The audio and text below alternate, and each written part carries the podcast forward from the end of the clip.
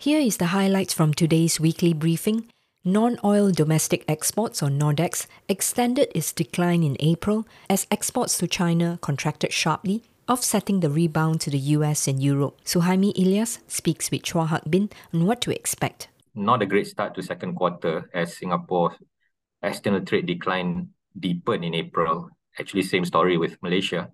But in the case of Singapore, does the trade stats increase the odds of recession and will MAS react with uh, policy easing following the pause uh, last month after five rounds of tightening previously?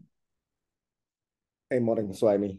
Yeah, so exports are disappointed again in April. Uh, NODX uh, actually contract, non-oil domestic exports contracted by 10%, and actually uh, electronics was down 23%. So no lift from the China reopening. Uh, when we look at the non-oil re-exports, which is a proxy for the trade within the 21%. Uh, so generally declines across the board for both electronics and non-electronics.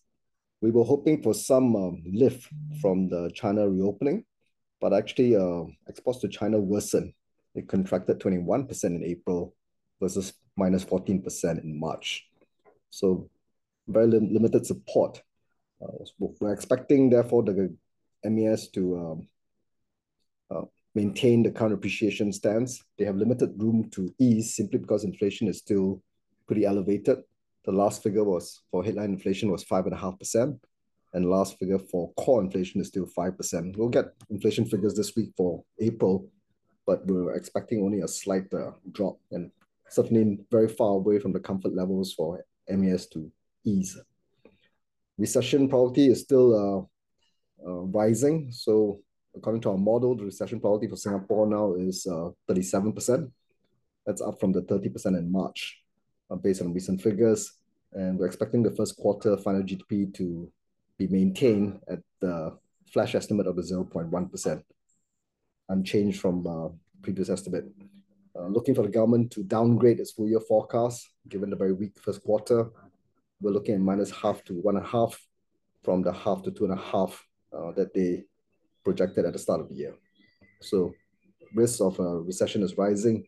And still, I think the disappointment is that uh, the boost from the China reopening has so far been pretty limited.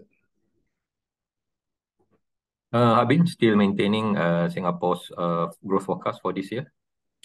Yeah, we're maintaining it at 0.8% uh, for the full year at the low end of the government's uh, current GDP rate. Right, thanks, uh, Hak Bin.